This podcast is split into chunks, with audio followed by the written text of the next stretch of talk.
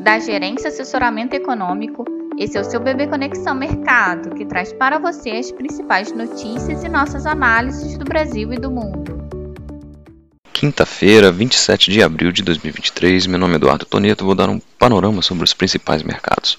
No exterior, com os resultados majoritariamente mais positivos dos balanços corporativos, as bolsas globais ganham fôlego para a recuperação parcial das perdas acumuladas na semana. Além disso, o principal evento do dia ou seja, é a prévia do PIB dos Estados Unidos do primeiro trimestre, que deve ser divulgado às 9h30, tem perspectiva de desaceleração em relação aos resultados de 2022, o que pode reacender alguma cautela. Entretanto, essa desaceleração já está amplamente prevista, o que pode resultar em reação otimista dos investidores caso o indicador aponte desaceleração menor do que a esperada.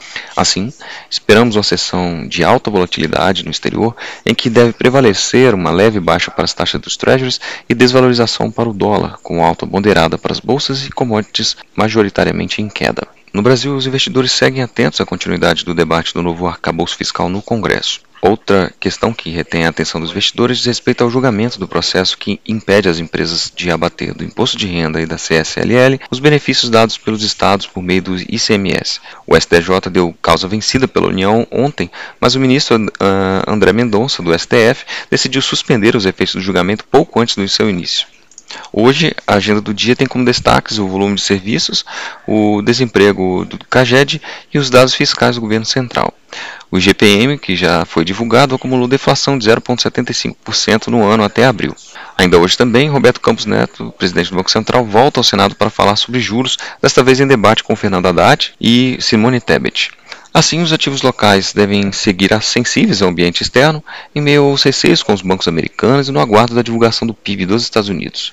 Já nas questões domésticas, os agentes devem continuar atentos às informações sobre a tramitação do arcabouço fiscal, que pode sofrer mais atrasos com a abertura de, das CPIs do MST, das lojas americanas e das apostas esportivas.